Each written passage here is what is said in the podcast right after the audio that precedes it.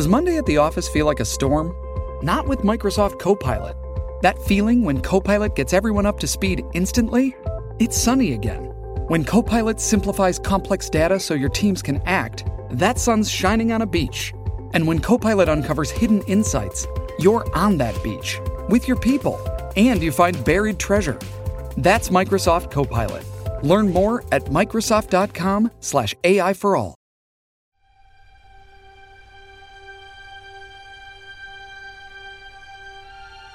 Como curar um país depois de um período de extremismo? É possível afirmar que o nazismo foi completamente vencido? Essas são apenas algumas perguntas que podemos nos fazer quando pensamos na desnazificação da Alemanha. Ou seja, no processo de retirada e de enfraquecimento do nazismo na Alemanha e também em toda a Europa. Tanto na escola quanto na mídia, a gente acaba estudando bastante a influência e o impacto que o nazismo teve nas primeiras décadas do século XX. Mas hoje eu quero te levar para pensar como que esse movimento foi derrotado e retirado da Alemanha.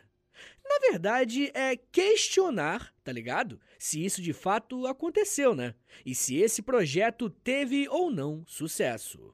E para fazer isso, eu quero lembrá-los que eu uso fontes e autores confiáveis para nos ajudar a encontrar as respostas que procuramos. As fontes que eu utilizei estão na descrição desse episódio. Se quisermos falar em desnazificação da Alemanha, a gente precisa primeiro pensar em como que foi o processo de nazificação desse país.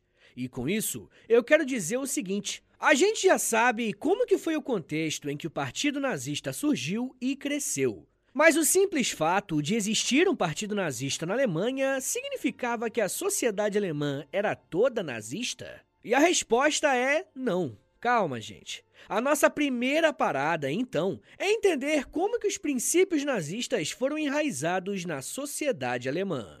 E se você quiser aprender mais sobre a origem do nazismo, quais eram as suas crenças, nós temos aqui no feed do podcast um episódio com esse título, Nazismo. E nele eu falo justamente sobre essas coisas. Quando o Partido Nazista foi fundado, o seu crescimento não foi imediato. Ele passou a ter mais adeptos no final da década de 20 por conta da crise financeira que abalou o mundo em 1929.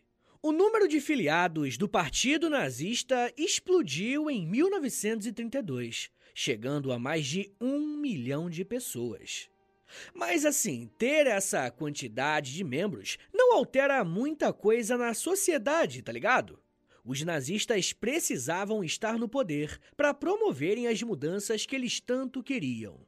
E foi exatamente isso que aconteceu a partir de 1933, com a chegada de Adolf Hitler ao posto de chanceler da Alemanha. Uma vez que o Hitler atingiu o cargo mais alto da Alemanha e conseguiu afastar a oposição do poder, ele e os nazistas puderam dar o início ao processo de Gleichschaltung na Alemanha. E esse palavrão é um conceito que, se formos traduzir para o nosso idioma, seria algo como alinhamento ou uniformização. Mas no contexto do nazismo, essa palavra era usada para se referir a uma uniformização do nazismo enquanto um símbolo da Alemanha. Se liga só no que a historiadora Karin Doer disse sobre isso, abre aspas. Gleichschaltung é a consolidação de todas as organizações sociais, políticas e culturais da Alemanha, que deveriam ser controladas e dirigidas de acordo com a política e a ideologia nazista. Fecha aspas. Essa citação é muito importante porque nos dá um bom panorama de qual que era o projeto que os nazistas tinham para o seu país. Uma das formas que os nazistas tinham para nazificarem a Alemanha era através das leis. Em aproximadamente 20 meses, os membros do Partido Nazista vão conseguir colocar em prática o projeto de transformar a Alemanha. Por mais que Hitler tenha sido nomeado como chanceler em janeiro de 33, ele ainda precisava lidar com a oposição no Islander, que traduzindo para o nosso idioma seria algo como os estados. O governo central iniciou uma campanha muito rápida para substituir as lideranças locais, para colocarem no lugar nomes ligados ao nazismo em cada estado da Alemanha. Controlando os estados e em seguida as prefeituras, os nazistas teriam mais força para mudar as legislações que, de fato, influenciavam a vida da população. Foi a partir dessas substituições que aconteceram depois de março de 33 que as bandeiras nazistas começaram a ser erguidas nas centenas de prefeituras espalhadas pelo país. Ainda no campo político, os nazistas criaram uma série de decretos que, pouco a pouco, limitou a participação de opositores na vida pública. Até que, em 1 de agosto de 34, Hitler acumulou funções, se tornando o Führer, comandante da nação e das forças armadas. Sem a presença da oposição liberal, social-democrata e, claro, dos comunistas, os nazistas tinham a força necessária para implementar mudanças profundas na sociedade alemã. E eles vão fazer isso se baseando em alguns pilares: propaganda, educação e trabalho. Esses serão os principais setores que sofrerão as influências da nazificação do país. Um dos pilares do processo de nazificação da Alemanha foi a criação do Ministério de Esclarecimento Público e Propaganda. Esse ministério foi comandado por Joseph Goebbels a partir de março de 33. Em seguida, o mesmo Goebbels criou o Ministério da Propaganda, com poderes máximos em toda a imprensa alemã, controlando todos os meios de comunicação. E sim, eu disse todos os meios de comunicação, desde livros, revistas e jornais até teatro e a arte. Sob o comando de Goebbels, os nazistas fizeram um uso muito forte do cinema como uma arma política. Diversos documentários e filmes foram criados para criar na sociedade alemã a percepção de que os nazistas e o próprio povo supostamente ariano eram superiores aos demais. Talvez o exemplo mais conhecido desse tópico seja o documentário chamado O Triunfo da Vontade, feito em 1934 e 35, mostrando a potência que os nazistas já tinham. Ainda em 34, os nazistas criaram o Reichsbund Nacional Socialista, que era uma espécie de Ministério dos Esportes. Qualquer pessoa que quisesse praticar esporte de forma profissional deveria estar ligada ao partido nazista e, claro, passar a defender as causas do partido. Caso um atleta se recusasse a ingressar no partido, ele seria proibido de praticar a sua modalidade. E, na melhor das hipóteses, seria banido. Na pior, bom, ele poderia ser enviado para campos de concentração, que a essa altura eram destinados apenas para adversários políticos. Para além do esporte, os nazistas aboliram a ideia de funcionalismo público a partir de 1934. A ideia aqui era expulsar todo e qualquer funcionário público que não fosse alinhado. No lugar de funcionários públicos, membros do Partido Nazista foram sendo colocados nos cargos de confiança. E, gente, vocês perceberam que nesses dois exemplos, esportes e funcionários públicos, os nazistas estavam mexendo com questões que nem costumam aparecer muito, não é verdade? Mas a ideia aqui era fazer com que todos os setores da sociedade alemã ficassem submetidos ao controle nazista. Se liga só no que o historiador Richard Evans falou sobre esse assunto. Todas as associações voluntárias nacionais e todos os clubes locais foram colocados sob o controle nazista. Desde grupos de pressão industriais e agrícolas até associações esportivas, clubes de futebol, coros de vozes masculinas, organizações femininas, em suma, todo o tecido da vida associativa foi nazificado. Muitas organizações expulsaram membros esquerdistas ou liberais e declararam a sua lealdade ao novo Estado e às suas instituições. No final, praticamente as únicas associações não nazistas que restaram foram o exército e as igrejas com as suas organizações leigas. Fecha aspas. A proposta dos nazistas era fazer com que tudo ficasse debaixo da administração do partido Eles sabiam que quanto mais setores fossem capazes de controlar, mais difícil seria para eliminar a sua ideologia na Alemanha. Mais uma vez eu bato na tecla de que vários setores da sociedade alemã foram nazificados em um processo que abrangeu todo o país. Mas as instituições não foram as únicas a serem aparelhadas. Os indivíduos também foram. E talvez o grupo social que mais foi obrigado a interagir com o nazismo foram as crianças e os jovens. Na Alemanha nazista, os meninos eram obrigados a servirem como aprendizes no Pimpfen, que significa filhotes, desde os seis anos de idade. Com 10 anos, eles iriam integrar o Deutsche Jungvolk, que são jovens meninos alemães, ficando ali até terem 14 anos, idade que poderiam integrar a juventude hitlerista. Eles ficavam nesse agrupamento até completarem 18 anos de idade, quando poderiam ir para o serviço de trabalho ou para as próprias Forças Armadas. As meninas também precisavam passar por uma espécie de alistamento obrigatório, mas as atividades eram completamente diferentes. Quando as meninas completavam 14 anos, elas integravam as jovens moças, para aos 18 poderem ir para a Liga das Moças Alemãs. Nesse outro grupo, as meninas recebiam instruções de como costurar, cuidar da casa, lavar louça e colher o feno. E isso não é piada. A proposta da Liga das Moças era justamente essa. Os nazistas acreditavam que as meninas deveriam aprender o mínimo para poderem gerar filhos sadios, dando continuidade a uma suposta raça ariana. Um outro setor que os nazistas usaram para propagarem as suas ideias na sociedade foi a educação.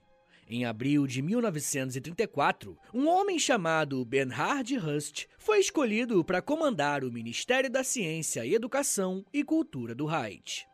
O objetivo da política educacional da Alemanha nazista não era transmitir apenas o conhecimento teórico, mas também eram treinados política e militarmente. Como eu disse agora há pouco que os cargos públicos foram abolidos para colocarem pessoas do partido nessas funções, não foi difícil para que todo o sistema educacional fosse nazificado pois agora os professores eram defensores ou até mesmo membros do partido. Como os nazistas consideravam as crianças o futuro do Terceiro Reich, os professores eram instruídos a ensinar as crianças de modo que elas estivessem de acordo com os princípios educacionais, culturais e morais nazistas. Para cumprir isso, o ensino das ciências raciais dizia que a raça ariana era superior, raça que deveria ter sempre em mente a sua soberania, ao mesmo tempo que deveriam tratar as raças inferiores com desprezo. Uma coisa que pouca gente sabe é que o ensino foi completamente reformulado e as matérias receberam outros nomes. Começou a ser ensinado física alemã, química alemã e matemática alemã, aplicando os princípios nazistas em todas as ciências.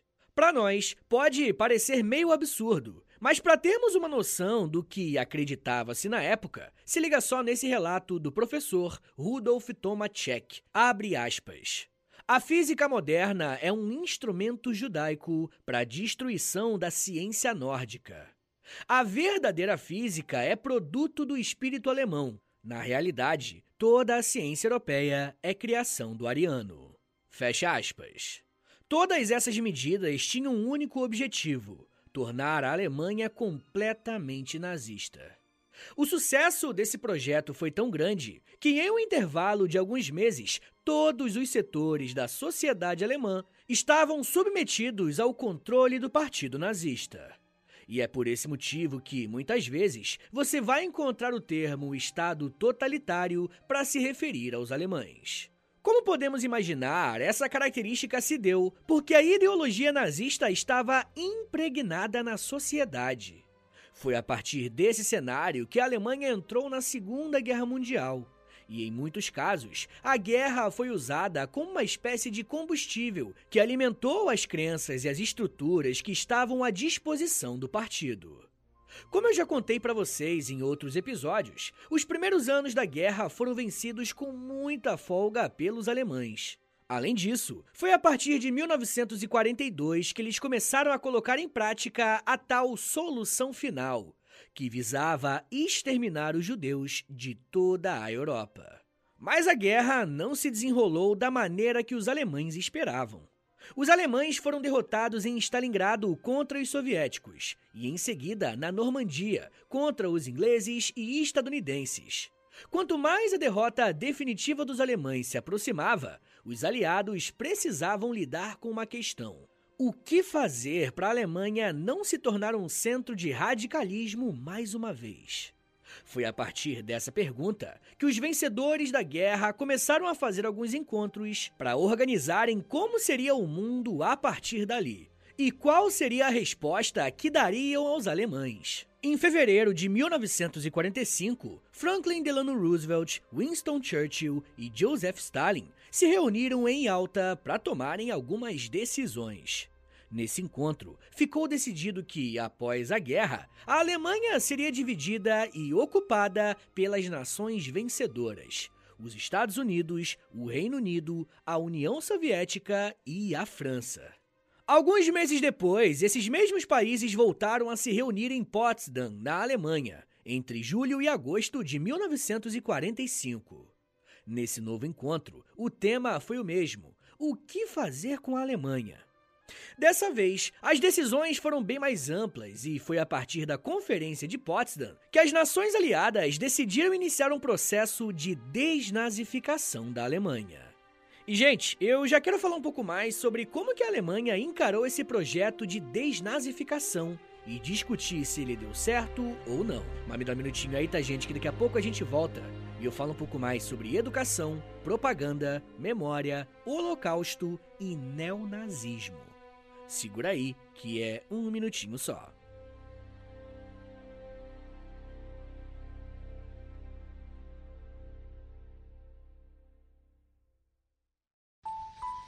Eu sempre sonhei em poder viver de criação e de educação. E graças ao apoio de vocês lá no Apoia-se, isso se tornou realidade. Entre em apoia.se barra História em Meia Hora que com 10, 20 ou 30 reais por mês, você não só contribui para esse trabalho continuar acontecendo, como também recebe recompensas exclusivas para os apoiadores. Com 10, você tem acesso a um podcast semanal exclusivo. Eu me aprofundo em um tema de um dos episódios da semana e envio diretamente para o seu e-mail através do Apoia-se. Já tem mais de 70 episódios por lá e você vai receber acesso a todos eles. Além do podcast exclusivo, com 20 reais, você também recebe acesso ao nosso Clube do Livro. Todo mês nós lemos um livro sobre história e conversamos no grupo do Telegram. E depois de 30 dias, fazemos uma call no Zoom para compartilharmos as nossas impressões. E com 30, além das recompensas anteriores, eu te adiciono no meu Amigos Próximos no Instagram, onde publico conteúdos diários com curiosidades históricas, tanto no arroba História em Meia Hora, quanto no arroba Prof. Vitor Soares. E se você tiver alguma dúvida sobre o apoio, é só entrar em contato comigo pelo e-mail historiaemmeiahora.gmail.com apoia.se barra História em Meia Hora. É apoia.se barra História em Meia Hora. Valeu, gente!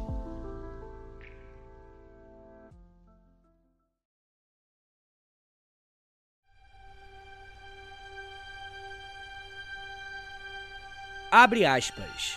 Diante dessa bandeira de sangue, que representa nosso Führer, juro devotar todas as minhas energias e forças ao salvador da nossa pátria, Adolf Hitler. Estou disposto e pronto a dar a minha vida por ele, com a ajuda de Deus. Fecha aspas. A frase que você acabou de ouvir faz parte do juramento que os meninos alemães tinham que fazer em uma das etapas da juventude hitlerista. É interessante perceber que a nazificação da Alemanha surtiu tanto efeito que, ao mesmo tempo, a figura de Hitler foi praticamente endeusada. Porém, como expliquei no bloco anterior, o destino da Alemanha na guerra impediu que eles levassem adiante o seu projeto nazista. Na Conferência de Potsdam, os vencedores criaram o Conselho de Controle Aliado, que ficou responsável em colocar em prática as medidas de desnazificação. Porém, cada zona ocupada da Alemanha teve uma forma diferente de lidar com essa desnazificação. Inicialmente, os aliados adotaram a chamada política dos quatro Ds: democratizar, descentralizar, desnazificar e desmilitarizar. Uma coisa que é importante de falar aqui é que a desnazificação foi uma medida usada para a sociedade civil. Os oficiais nazistas e membros da cúpula do partido foram levados para o julgamento em Nuremberg, em um tribunal penal completamente específico. E aqui no feed do História Meia Hora tem um episódio sobre esses julgamentos. E o título é esse mesmo, tá? Julgamentos de Nuremberg. Depois se ouve lá. Mas mesmo que você não saiba o que foram esses julgamentos, estamos falando de tribunais que buscaram condenar criminosos de guerra, lidar com os crimes contra a humanidade, classificar o Partido Nazista como uma organização criminosa e condenar lideranças nazistas. Infelizmente, o Führer nunca foi julgado, porque ele tirou a própria vida para não cair nas mãos dos soviéticos. Goebbels também tirou a própria vida, e a da esposa e a dos filhos. Himmler também se suicidou. Göring chegou perto do julgamento, mas ele se matou em sua cela. Por isso que quando falamos em desnazificação, estamos nos referindo à sociedade civil e não a esses nomes famosos, beleza? Na zona alemã ocupada pela França, o processo de desnazificação foi bem interessante. A França foi um país que sofreu muito com o nazismo e por isso teve o seu país todo invadido e ocupado. E isso aconteceu porque milhares de franceses, muita gente mesmo, acabaram cooperando com os nazistas. Então, quando a França ficou responsável por desnazificar a parte da Alemanha que ficou sob a sua responsabilidade, eles não fizeram isso de uma forma muito eficaz. Para vocês terem uma ideia de como que a relação da França com o nazismo era complicada, eles nem usavam o termo desnazificação para esse processo. O governo preferiu se referir ao que estava acontecendo como purificação da Alemanha. Os franceses não se preocuparam muito em diferenciar os alemães nazistas dos alemães comuns, né? Para a França, todo alemão era culpado. E é óbvio que, na prática, essa definição gerou um problema prático. Como os nazistas de fato não foram classificados, muitos conseguiram escapar de algumas medidas legais e penais implementadas pelos franceses. A estratégia do governo francês foi focada em procurar os políticos nazistas e os professores ligados ao partido. Porém, como a própria França estava mal das pernas pós-guerra, essa missão foi bastante prejudicada. Muitos especialistas contam que a desnazificação da Alemanha, liderada pela França, não surtiu tanto efeito. E o motivo foi porque os franceses estavam mais interessados em punir os seus próprios cidadãos que colaboraram com os nazistas na França. Com isso, muitos assassinatos buscando justiça, entre aspas, foram feitos sem nenhum tipo de julgamento. Com esse foco diferente, o governo francês levou apenas 13 alemães nazistas a julgamento na sua zona de ocupação. Pensando na zona ocupada da Alemanha pelo Reino Unido, a situação não foi tão diferente assim. E isso aconteceu porque o Reino Unido também foi destruído pela guerra e tinha uma dívida altíssima com os Estados Unidos. Para o governo britânico, o fato de terem conseguido vencer a Alemanha já era mais do que o suficiente. O principal objetivo dos ingleses era ajudar a Alemanha a se reconstruir e progredir economicamente para que eles pudessem voltar a andar com a sua autonomia. Por esse motivo, o governo britânico não puniu os advogados que trabalharam para o partido nazista, porque considerou que a simples filiação ao partido não era crime. E isso é importante de se destacar, porque, como vimos no bloco anterior, quase toda a sociedade civil foi coagida a ingressar no Partido Nazista. De acordo com a percepção dos ingleses, isso não necessariamente fazia de um alemão automaticamente um nazista. Isso é um ponto de debate até hoje, mas foi dessa forma que os britânicos encararam a situação. Uma outra situação que precisava de uma solução na zona alemã sob a administração britânica era o alto índice de operários que foram obrigados a ingressar no Partido Nazista. O que eles fizeram para contornar essa situação foi reativar os sindicatos que tinham sido proibidos no governo nazista. Dessa forma, o trabalho poderia voltar a uma certa normalidade.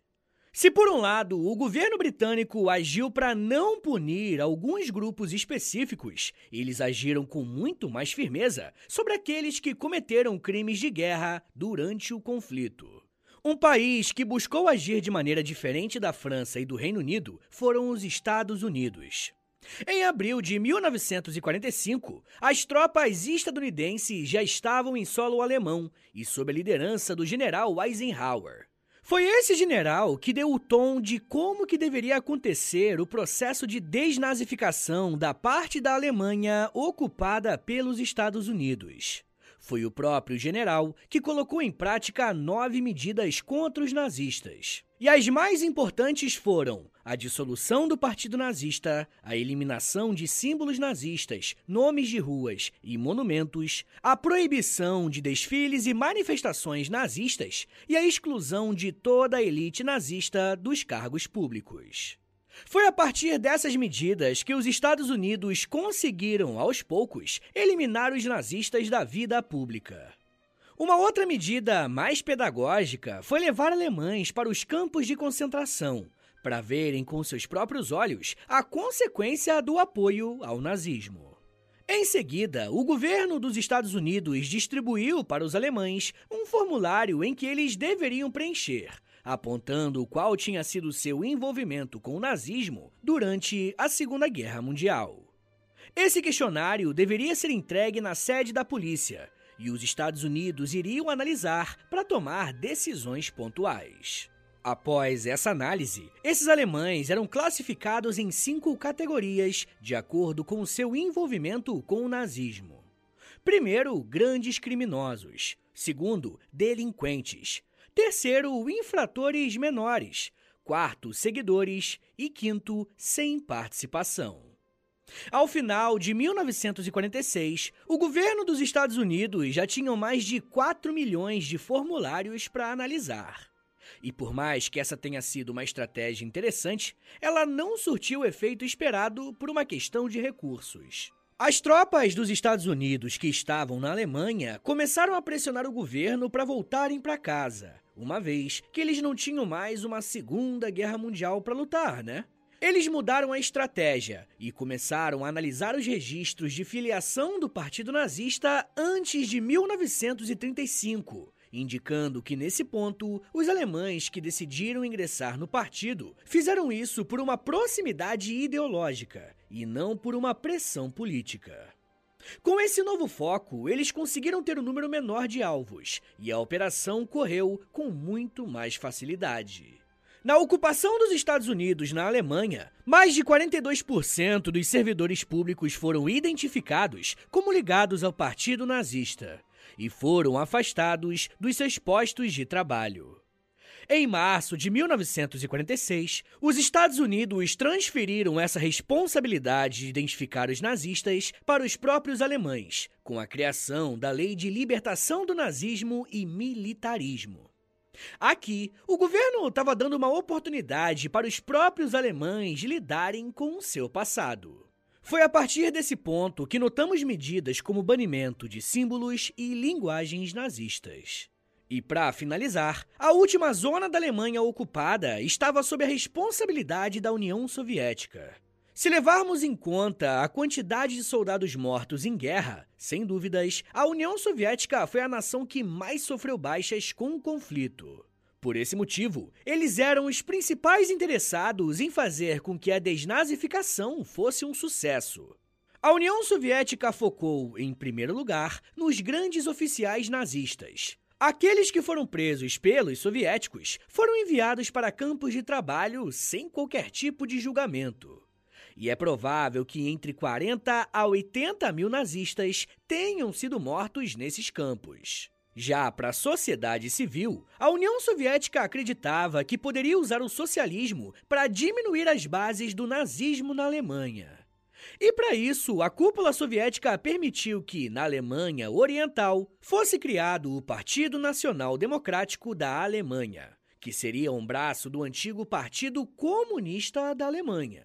Esse partido foi criado para atrair aqueles que eram contrários ao nazismo na Alemanha e a estratégia acabou surtindo efeito, pois em pouco tempo, mais de 100 mil pessoas se filiaram a esse novo grupo político.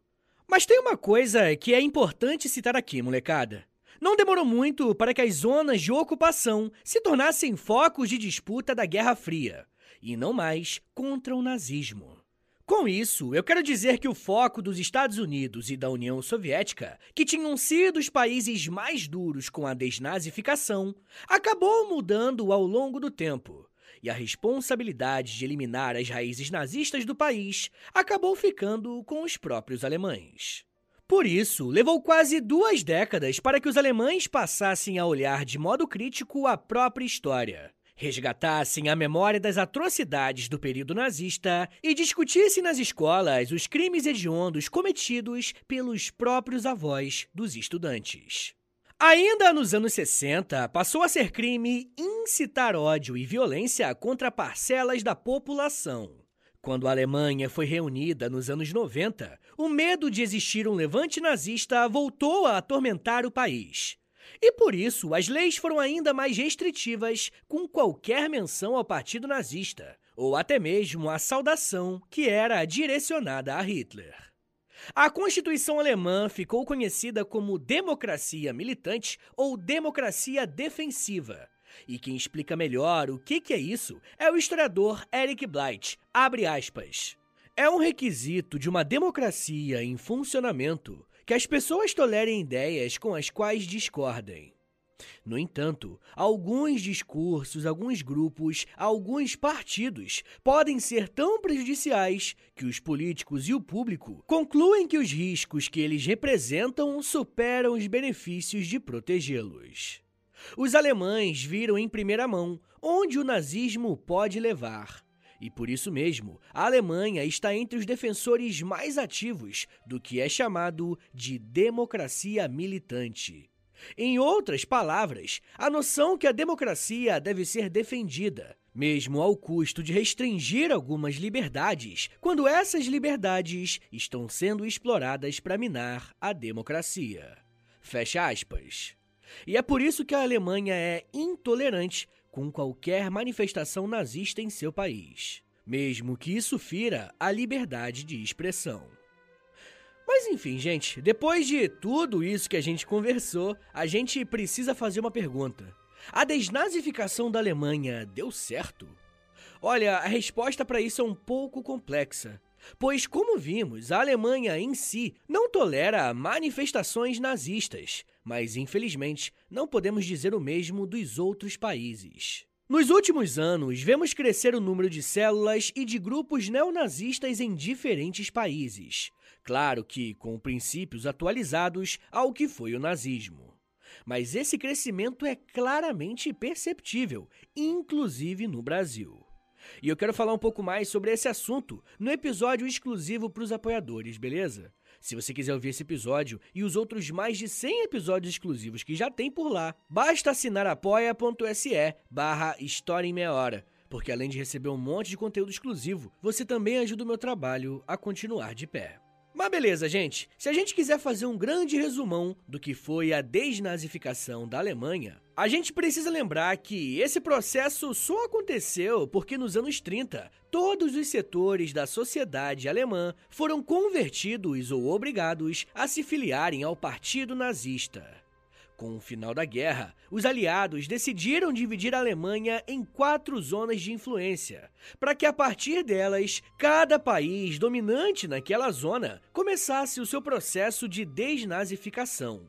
Como a França e a Inglaterra tinham suas próprias questões, as suas zonas foram as mais, entre aspas, tranquilas para os nazistas. Mas o mesmo não aconteceu com as zonas ocupadas pelos Estados Unidos e pela União Soviética. Nesses locais, os nazistas foram identificados, presos e, em alguns casos, até mortos. A desnazificação acabou ficando sob responsabilidade dos próprios alemães, que precisaram olhar para sua própria história e lidar com as consequências do apoio ao nazismo. Porém, é uma verdade que a desnazificação precisa continuar, uma vez que diversas células nazistas têm crescido ao redor do mundo e ganhado muitos apoiadores, inclusive no Brasil, na verdade, mais especificamente, numa região do Brasil. Mas isso já é um papo para uma outra meia hora.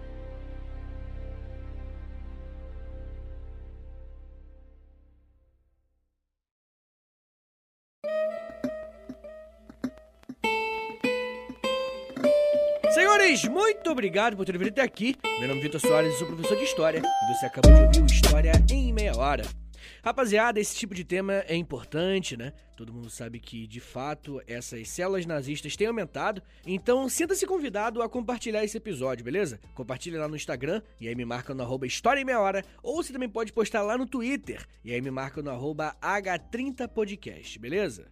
Pessoal, lembrando que a melhor forma de você ajudar o meu trabalho e receber um monte de conteúdo exclusivo é assinando o nosso Apoia-se, beleza? É apoia.se barra História em Meia Hora. Lá tem um montão de conteúdo exclusivo, lá tem Clube do Livro, lá tem conteúdo diário no Instagram, né? Depende do plano que você assinar. Então, se você quiser receber tudo isso e também ajudar meu trabalho, sinta-se convidado a assinar o apoia.se barra História em Meia Hora. Mas se você precisar falar comigo, sei lá, quer trocar uma ideia sobre o Apoia-se, não sabe como é que funciona, anota aí o meu e-mail, que também é a minha chave Pix, tá? Então se quiser pingar uma graninha lá, qualquer coisinha, eu agradeço demais. Então anota aí, minha chave Pix e o meu contato é historiaemmeiahora@gmail.com. Esse episódio já tá bem longo, então eu vou parar por aqui, já vou encerrar essa mensagem final para não ficar gigantesco, tá bom? Então é isso, gente. Muito obrigado, um beijo, até semana que vem! E valeu!